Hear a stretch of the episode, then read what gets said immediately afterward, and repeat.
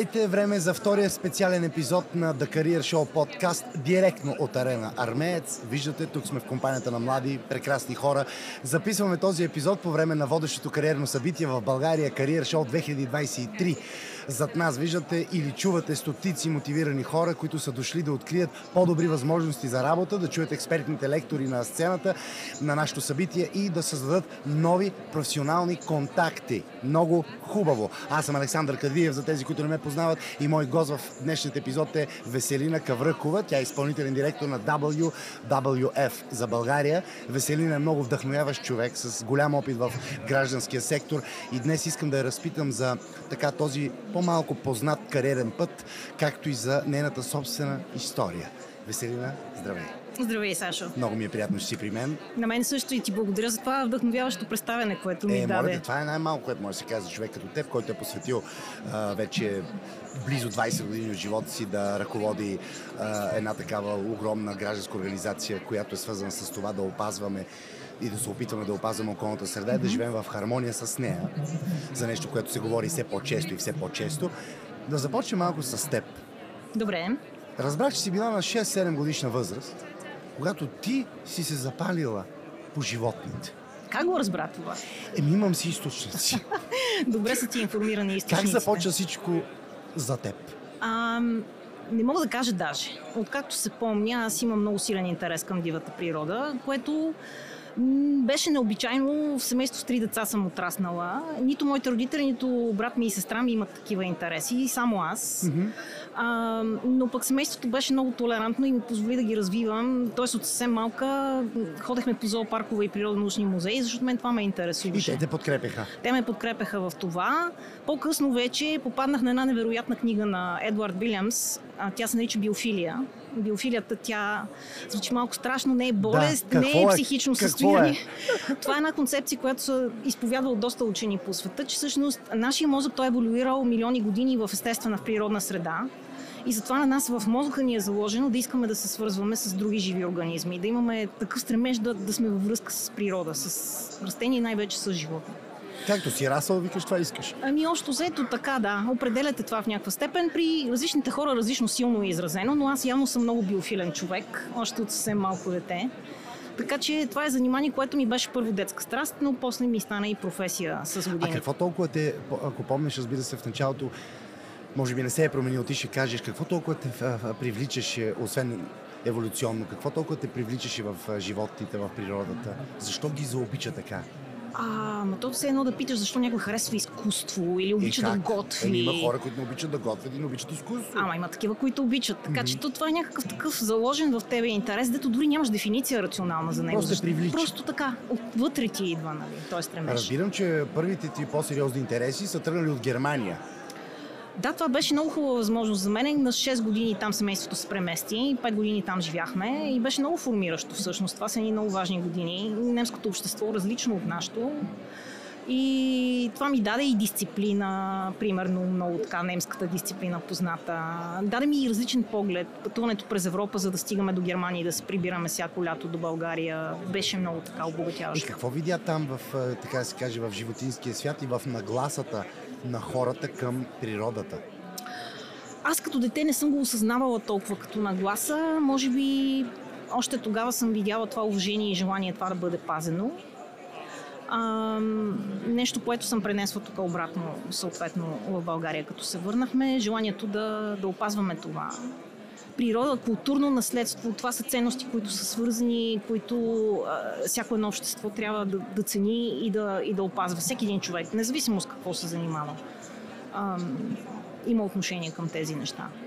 И добре, ти вече те пренасяме си тинейджърка и си си в България. Така, Още прибрахме от... се тук, да. Да, прибрахте се.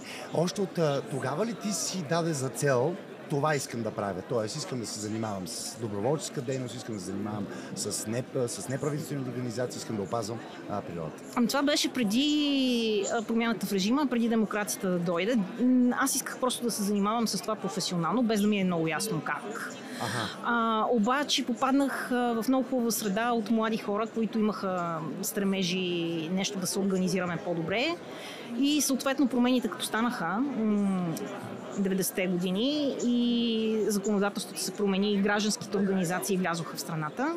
Имах той късмет да съм в тая силна група от млади хора предприемчиви, започнахме да създаваме такива. Така че аз на доста ранна възраст попаднах в това движение. Е, да, разкажи на колко години беше и какво е първото нещо, което създадохте? Бях, на 16 бях, когато създадохме Зелени Балкани София. Вече да. Балкани се казва. Сега вече Сдружение за тива природа Балкани се казва. Тази организация съществува, тя е една от най-старите в България. И ти беше съосновател на това? Да, и аз лидер, бях от основателите. Да. На Даже си спомням общото събрание, то се проведе в един апартамент в Овче Купел. Аз бях донесла старата руска пишеща машина на майка ми, за да напиша протокола от създаването на организация.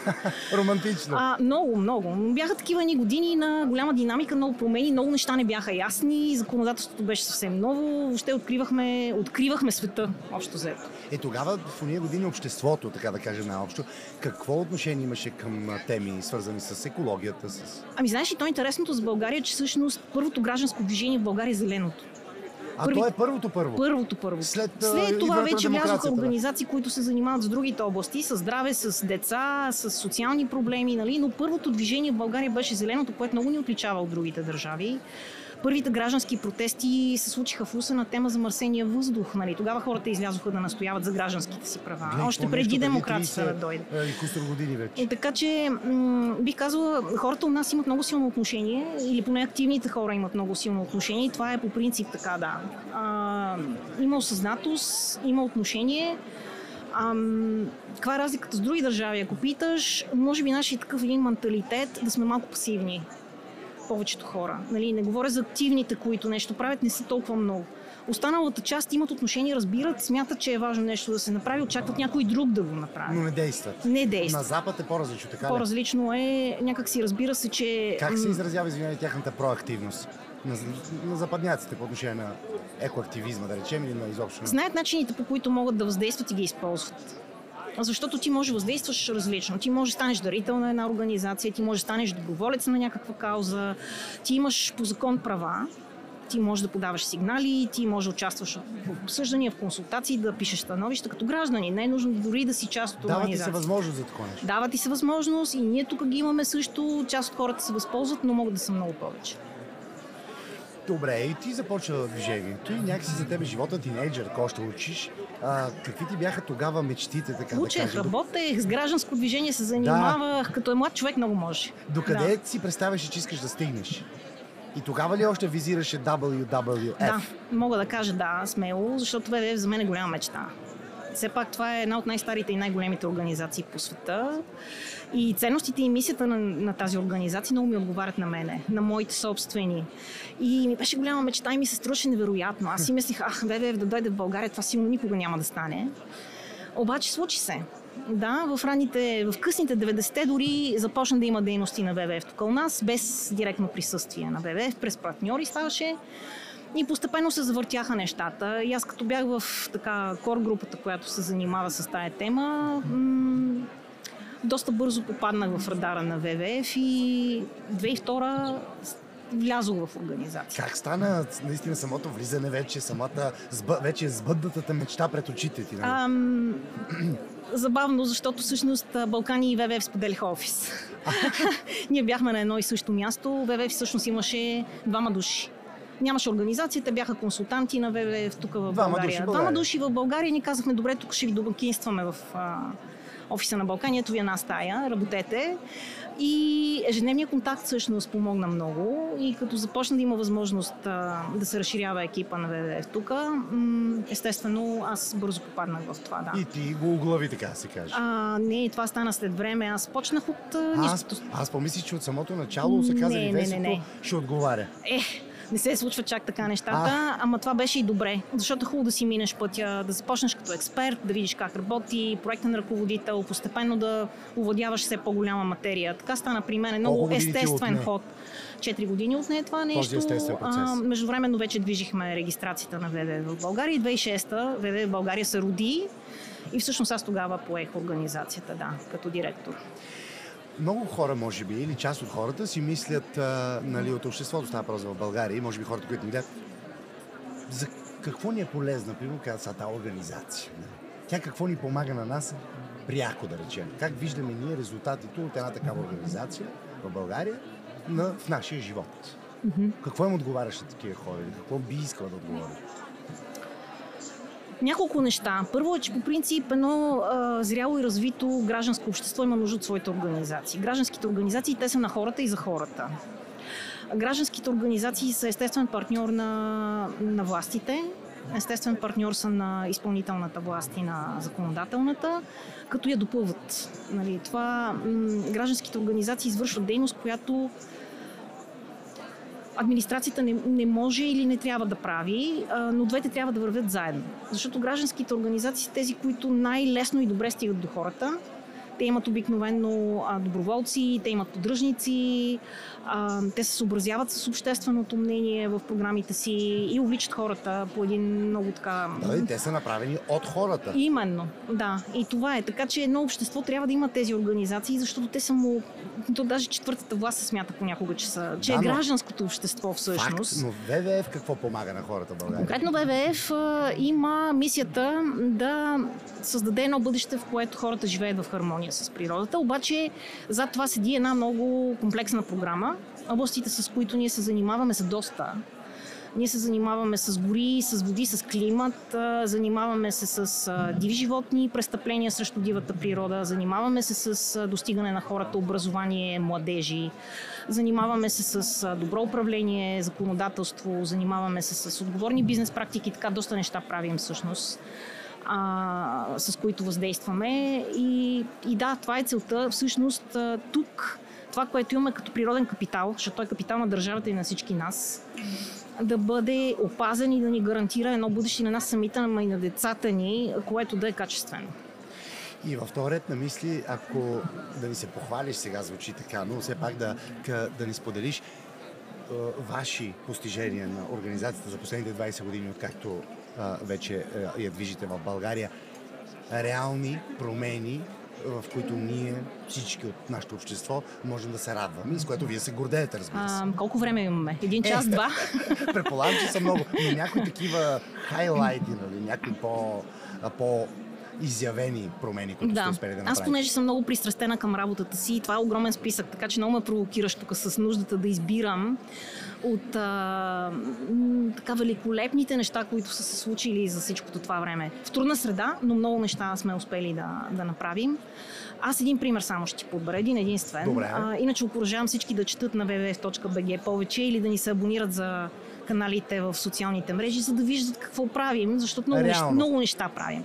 Един пример подбирам само, то от последната една година. Към нас се създаде младежка организация, тя се казва Пангея има си собствено име и тази организация е създадена изцяло от младежи и, и те си движат работата сами, с наша помощ, разбира се. Тинейджери става въпрос?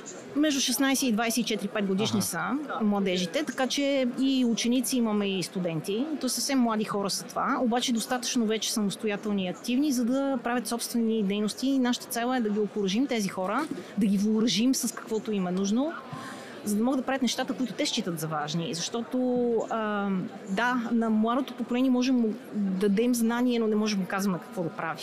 Това е най-добре те сами да решат. Да, нещо важно, което и за родителите, че не да им казваме какво да правят, да им даваме знания и инструменти. Точно така, а да ги подготвим. А после да те самите да си вземат нещата в ръце, защото това са съвсем скоро те вече са част от тях гласоподаватели, те вече са част от данакоплатците, така че това са всъщност хората, които ние казваме лидерите на бъдещето. Не е точно така, те са лидерите сега всъщност. Да. И тук една а, съпоставка да направиш а, младежите в уния години, началото на демокрацията и младежите днес. А, големите разлики и големите прилики. О, това е интересен въпрос. Тогава времето беше много специфично, голяма, голяма промяна и мога да кажа, ние сме били изключително ентусиазирани, обаче сме били наивни. Ага. А, когато си много млад, си много смел, да, морето ти е до коленете, мислиш, че всичко може. А, и то бързо. И бързо, да. Това, което с времето разбрахме, че обществените промени са бавени процеси. Примерно аз самата като много млада съм очаквала много неща да се случат много по-бързо в нашето общество. Не става така. И това е нещо, което с времето разбираш, нали, че всъщност не, са, не е въпрос на няколко години, не е въпрос дори на 10. а, в някои случаи отнема една-две генерации.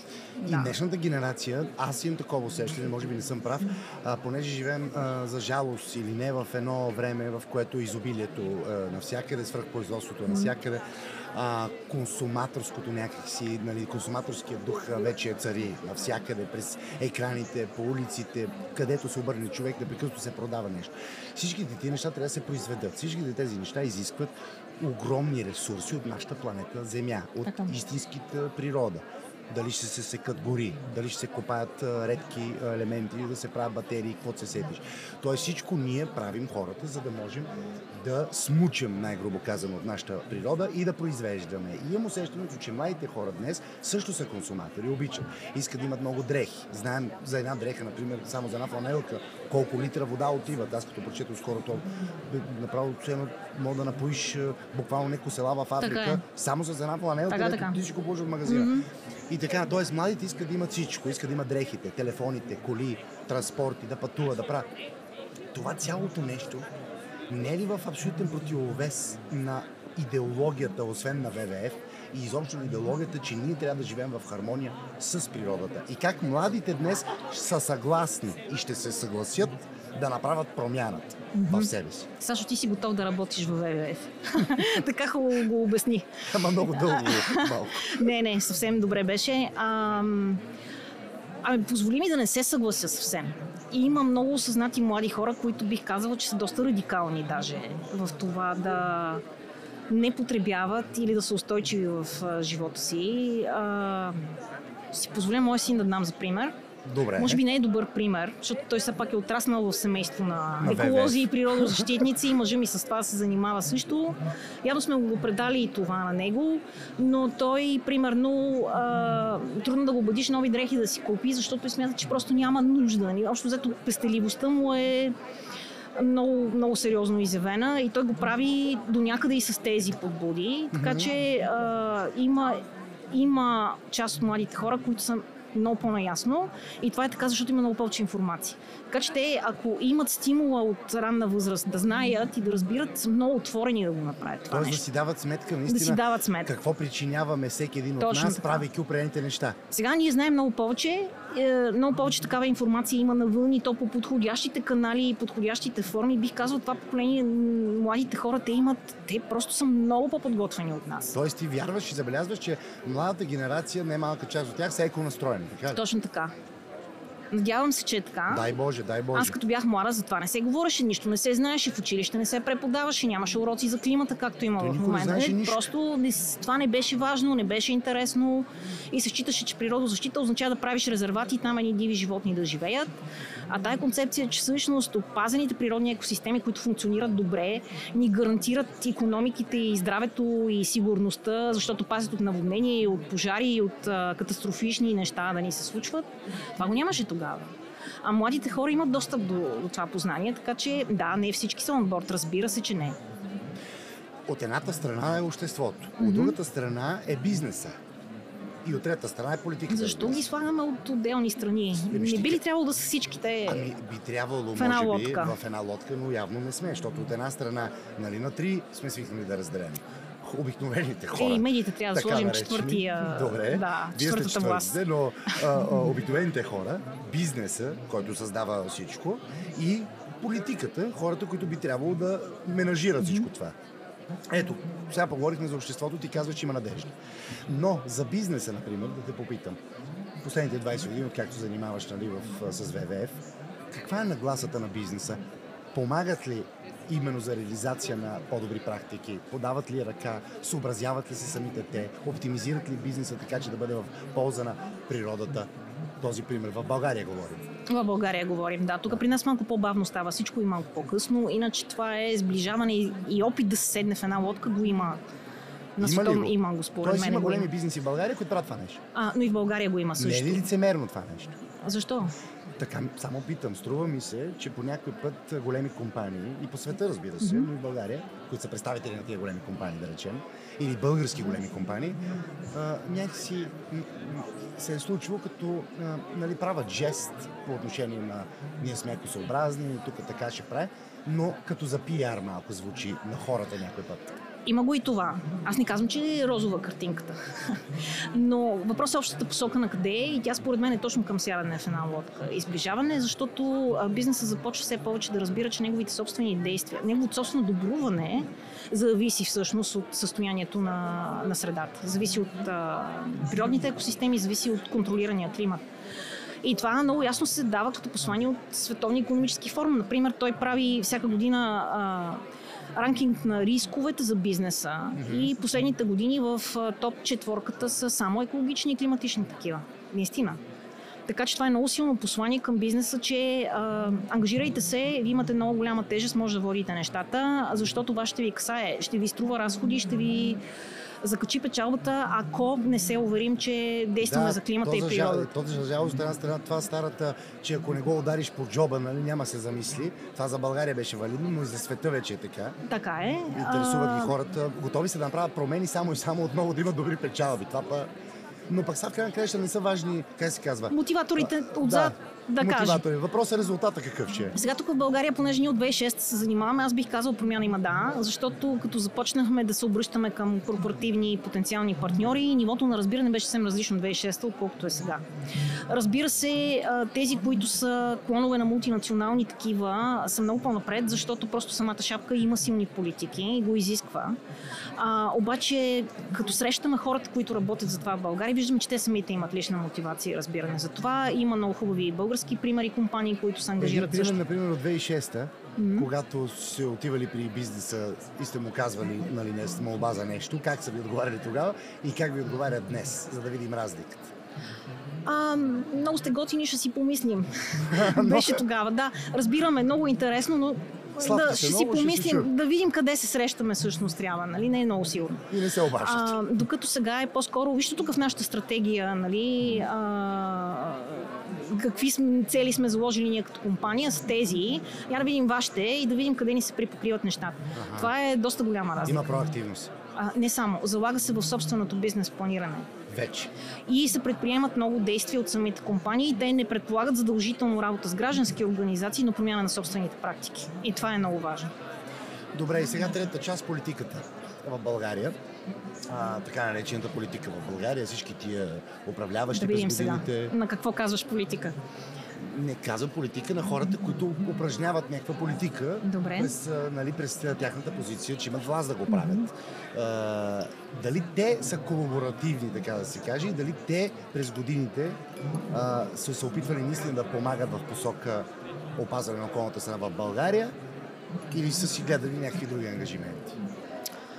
Ти самия като човек, който тук живее и виждаш какво като послание идва от нашите управляващи през годините, сигурно забелязваш, че а, темите околна среда и климат не стоят като национален приоритет. Това продължава за мен да е така. Продължава, да. Продължава да е така. А, особено в Европа и в Европейския съюз отдавна това нещо се е променило. Включително си има в много от държавите специализирани министерства. Ние си имаме Министерство на околната среда и водите, но там вече има а, такива за климата, и има надминистерски механизми, които са посветени на околната среда и климата. Защото това е хоризонтален въпрос, той засяга и останалите ресори. Значи ти ако не, не вкараш този капацитет а, в инфра, инфраструктурните министерства, в економическите, в свързаните с земеделие, то е навързано. Тоест, е, един ресурс, само едно Министерство на околната среда и водите, Както е при нас? където има една малка дирекция по климата, а, няма как да повлияе цялостно действията на, на правителството в тази област. То просто не, не, не му е по възможностите, няма и механизми. И до кога тогава ние като общество ще търпим това нещо от гледна точка, че ето, за пореден път ставаме свидетели, разбира се, на да кажем, по морето. Как дюни вече изчезнали, строи горите изсечени. А, всичките дерета и прочия зарити и такова, ето стават наводнения, стават проекти от природата. Тя си е природа сега, то е нормално. Почва да вали дъжд, ай да вали повече от, да кажем, от друг път. Но ако ние хората сме го направили като, както трябва, то ще си мине водата, нали? няма да наводни. Тоест, до кога ние ще живеем в такива условия в България, в които реално политиката в случая нали, не ни помага, така че политици не ни помагат ние да живеем екосъобразно. До тогава, до когато самите ние не станем активни, е според мен отговора. Еми колко да сме активни? Ето, вие сте организация. Имате хиляди доброволци. Хора тук минават. А ето ние говорим, да кажем, по телевизия, по такова. Също. Да изискваме от политиците. Те се предполага да ни представляват. Значи първо да бъдем активни и да гласуваме, защото ние има много ниска гласу, гласоподавателна активност. Много ниска. Много е, много е Много. ниска, да. Значи, може ли да кажем, че това е представително управление, което излъчваме с 50% от хората или по-малко? В смисъл, гласа на много хора не е представен изобщо. А, активно гласуване, активен избор, а, това са ни основни граждански задължения, бих казала, да гласуваш на избори. И това са неща, които зависят Да от нас. избереш кандидатите си, да искаш от тях преди да се явят, да им кажеш, аз искам в твоята платформа да видя тези неща. После да ги държим отговорни. Какво направихте? Ви обещахте някакви неща за околна среда и климат, изпълнихте ли ги? Нали, това са неща, които ние като граждани можем да правим много повече. Самите граждански организации, нашите, включително ни го правим постоянно. Това е една от функциите на, на гражданския сектор бидейки представител на, на гражданите, да контролира управлението, да изисква, да е критичен глас, да казва, ето тук нещата се отклоняват, не си спазвате обещанията, реформите не вървят. Това го правим постоянно. Разбира се, конструктивна критика с предложения, нали? какво трябва да се случва, но, но за мен просто като хора, като масовост на активните хора трябва да сме повече. Да, това е голям разговор. иначе, Да, това е голям се. разговор, отива отвъд темата околна среда. Отива отвъд темата, но просто защото ми се струва, че това е важно. Нали? Това е инструмент, инструмент, без който ние не можем да се справим.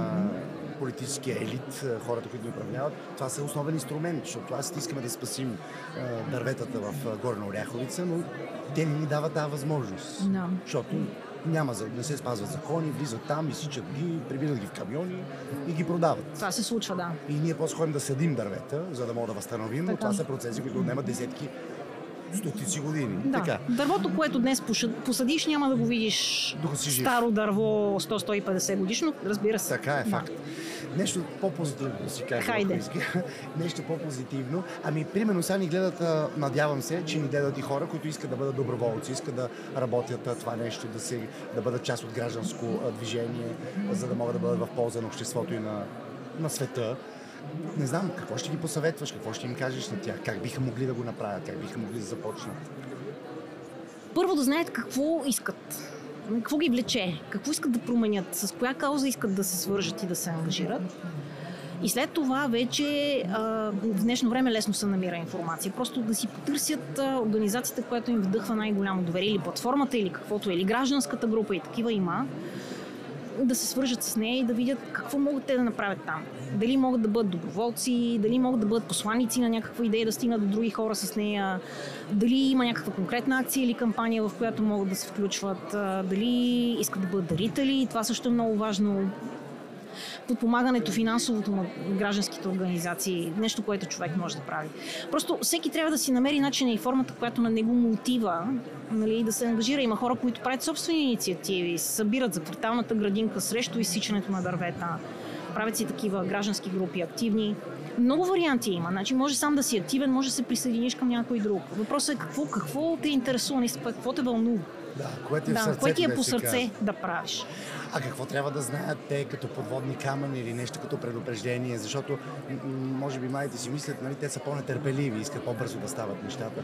Но то си има, има си технология. За какво те трябва да знаят? Примерно ти като човек с опит, който може да ги посъветваш. Да са подготвени. Да отделят време да се опознаят, както и в една нова връзка става. Нали? Ти не се жениш от втория ден на познанството, в крайна сметка. Даваш си време да опознаеш другата страна. Тоест, ако човек иска да подкрепи една организация, да се запознае с нея, наистина да отдели времето. Да разбере как работи, какво точно иска да постигне, точно за да не се влиза с някакви погрешни очаквания, които да водят до Или така разочарование. наивно, както ти каза, че сте действали, когато вие сте били млади в ония години. Е, С морето до коленете, да, да, разбира се. Въпреки, че това е част от младостта, то няма как да, Да. стане. Просто разговаряне, опознаване, нали, за да може човек да, да знае какво да очаква да му се случи там. Какви са разликите между това да работиш в НПО, в неправителствена организация и в а, корпорация? Тук малко ще отговоря теоретично, защото аз в корпорация не съм работила, така че ще кажа какво си мисля, че е разликата. добре. А, гражданските организации те не работят за печалба. Нали? Тяхната цел е да постигат някакви резултати, които са обществено значими, т.е. нещо, което е кауза, обществена кауза и обществена полза. Това съответно привлича преобладаващо хора, които са много мотивирани, много мотивирани. Значи, това е нещо, което го виждам мотивацията е изключително висока и води дори до нагласа да изтърпиш някакви по-трудни условия на работа, съответно, или а, по-лоши материални условия, защото гражданския сектор не може да си позволи нивата на заплащане или бонусите, които ще получи човек в корпоративния сектор за същия вид работа. Не може, нали? Нивото е друго но това подбира хора, които наистина искат някаква промяна да направят. И са, и са много емоционални, страстни хора, хора, които са искрено привързани към заниманията си. Не казвам, че в корпоративния сектор това го няма в никакъв случай. Да, Има го и там. там и водещо възнаграждението. А, но в гражданския сектор просто са повече такива хора. И някак си чувстваш, се част от една общност, която има някакви общи цели. Да, получава се общност. Точно, общност има. И човек общност, има самишленици. И тя отива отвъд твоята собствена организация. Ти си общност с всички, които с това са се ангажирали, включително там доброволци, дарители и всякакъв сорт помощници. А това чувство е много удовлетворяващо и дава и сигурност. И надежда дава. И да. това също е наградата нали, в този тип за занимание. Наградата, че си извършил нещо смислено с група хора. Да. И другото нещо в гражданския сектор имаш голяма свобода. Ага. Имаш много голяма свобода да направиш собственото. Да създадеш нещо, което е твое. Да постигнеш резултати, които наистина са твои. Лични инициативи. Лични, да. Това е чудесно, защото по този начин хората могат да правят инициатива, да бъдат предприемачи, както се казва, Точно в, така в някаква дейност, свързана с, с общото. Да. ВВ в България. Близо 20 години. Колко хора работят сега? А, бе, не, още сме тинейджър всъщност. Ние сме на, на колко сме? На, 8, на 17 сме. Да, да съвсем тинейджър сме. Тинейджъри сте. Да, съвсем тинейджъри сме още. А, О, ами ние почнахме трима души през 2006. Айде малко повече сме били. Няколко човека бяхме 2006 година. В момента сме 48, доста голяма екипа и това ще имаме много комплексна програма, която изпълняваме. При нас има също всякакви хора, нали, различни колеги с различен професионален път. А, да, първата кохорта остаряхме. Това се промени със сигурност. Но и много други неща, включително, примерно, познаваемостта на организациите се промени. Ние като почнем 2006 към 10% от българите. Ние си правим социологически проучвания. Ага, бяха чували Знаеха за ВВФ или поне познаваха логото. В момента са близо 60. Това е, да, това е, означава, че всеки втори човек в България поне разпознава логото и е чувал за организацията. Аз четох историята тогава, като създали 61 година ВВФ, е имало тази панда Чичи, която Точно така. Седяла... Тя вдъхновява то гениално това лого, защото е черно-бяло, много характерно, много запомнящо се. А, така че, който го е измислил, наистина имал голямо, момент на голямо вдъхновение. Добре, друго, другите промени при вас? Така че това, това говори много за себе си. Значи това, че толкова много хора ни познават, това означава, че ние сме стигнали до тях. Ние сме стигнали до тях с някакви послания, с някаква информация, която им е останала. И те нещо са запомнили а живот и здраве и са променили или в живота си, или, или в действията си което е много важно. Изградихме екип, който работи в различни полета. Ние почнахме с две програми, в момента са 6. А, и осигурихме около себе си една стабилна база от хора, които ни поддържат, които наистина се интересуват от това, с което се занимаваме. На теб какво ти костваше през всичките тия години? Защото предполагам си се сблъсквала, може би често с стени, нали, с нета, с много трудности, с лишения най-вероятно. Това ми се случи нормално във всяко едно професионално израстване. Аз даже бих казала обогатило ме, не толкова, че ми е коствало. А, то е... Моят професионален път е малко уникален смисъл такъв. Тая възможност не се случва на всеки. Да хванеш нещо от нула или от съвсем малко и да го развиеш до етап голяма зряла организация. Това действително го оценявам като нещо уникално в моя живот. Е цял житейски път. А, което ми се е случило да мога да развия една организация буквално от създаването и а, изключителна възможност. Много ме е научило. Аз имах възможността и професионално да раста, и като човек да раста с порастването на организациите и екипа и. А, трудностите каляват, трудностите са нормални, човек се сблъсква с трудности, независимо с какво се занимава. Въпросът е да ги виждаш от към една трудност, ти винаги може да видиш от различни страни. Като нещо отчаиващо, трудно, невъзможно. Да, съжаляваш или като нещо. възможност. Като нали? възможност. Като възможност. Нещо да те научи, нещо да направиш различно, нещо да направиш по-добре. Средата не е лесна в България. Нашето общество те първа зрее, така да кажем, от към демокрация, от към гражданска активност. Но просто това ни се е случило. Този етап ни се е случил обществен и ти като човек, който се занимава с с а, журна, журналистика и с медийна работа, го знаеш. Занимавам се, да, с медийна работа също. Така, и медийна работа и просто трезва оценка до къде сме тук с нашето общество, очакваш и какво може да направиш, за да си ти полезен да правиш промените. А, съжаляваш ли за нещо, да знам, че тия години понякога идва ли ти да хвърлиш, а, както се казва, а, папките и химикалите, да кажеш, не мога повече да занимавам се с това, трудно е, не, никой не помага. Имала съм такива моменти, ще призная. Да, имала съм. Мен ми се струва, че всеки човек има такива моменти на съмнение, на самооценка, правилното нещо ли правя. Това ми е много трудно. Това ме надрасна, мой капацитет не стига вече. Да, Е, как си се справила в тези ситуации? мисля, че връзката ми с каузата е било основното, което ме е водило. А, моята вяра, че допринася. Тоест идеала. Да, Те е моята вяра, връщал. че допринасям, това ме е връщало. Ако питаш за какво съжалявам, какво ми е липсвало, аз съм човек, теренен биолог, съм почнала и съм имала много пряко занимание. Дейностите са ми били мои, аз съм водила неща директно до резултат. Когато човек влезе в управлението, това изчезва или става много малко. По-скоро водиш други, които това постигат и ако човек е свикнал да бъде и на терен и да води собствени дейности, това е трудно, предизвикателно е. И ти липсва. И ти липсва И ти е на липсвало, моменти. Липсва ти, да.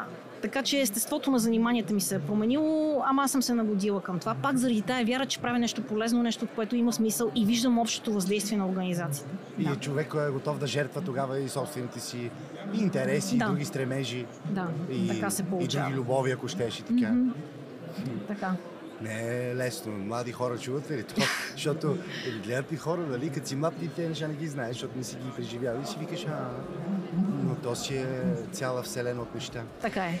Ами, Веси, много се радвам. А, един съвет за младите, а, така един екосъвет за нашите зрители. Екосъвет. А, бъдете информирани. Тази тема е важна. Информация има много. Просто бъдете информирани, за да може да прецените как може вие самите да правите промяната. Правете я. Защото дори елементарни дребни неща в ежедневието, които човек прави от типа да не си оставя водата да тече докато си мие зъбите, имат значение. И човек като вярва в това и прави малки неща, но много на брой и всеки друг прави същото, общия ефект ще бъде много голям. Личен пример от какво си се лишила ти да не ползваш в ежедневието на ежедневна база, което знаеш, че има импакт върху общата картинка. Ходя много пеша. Старая се да ходя пеша. Това означава повече време да се предвижда, за придвижване. Но предпочитам да ходя пеша. Ползвам градски транспорт. Това като пример мога да дам. Чудесен пример. Благодарим ти още веднъж. Аз много ти благодаря. организация. Някой път мога да мина да свърши и аз нещо, ако има. Заповядай. Добре си ни дошъл. С най-голямо удоволствие. Това беше всичко от The Career Show подкаст за днес. Не забравяйте да разгледате обявите за работа на careershow.bg и следете календара ни с събития. Ако епизодът ви е харесал, разбира се, споделете го с приятели и колеги, за да бъде полезен и на тях. И, много ви моля, абонирайте се за нашия канал. Благодаря ви, че бяхте с нас и до следващия път.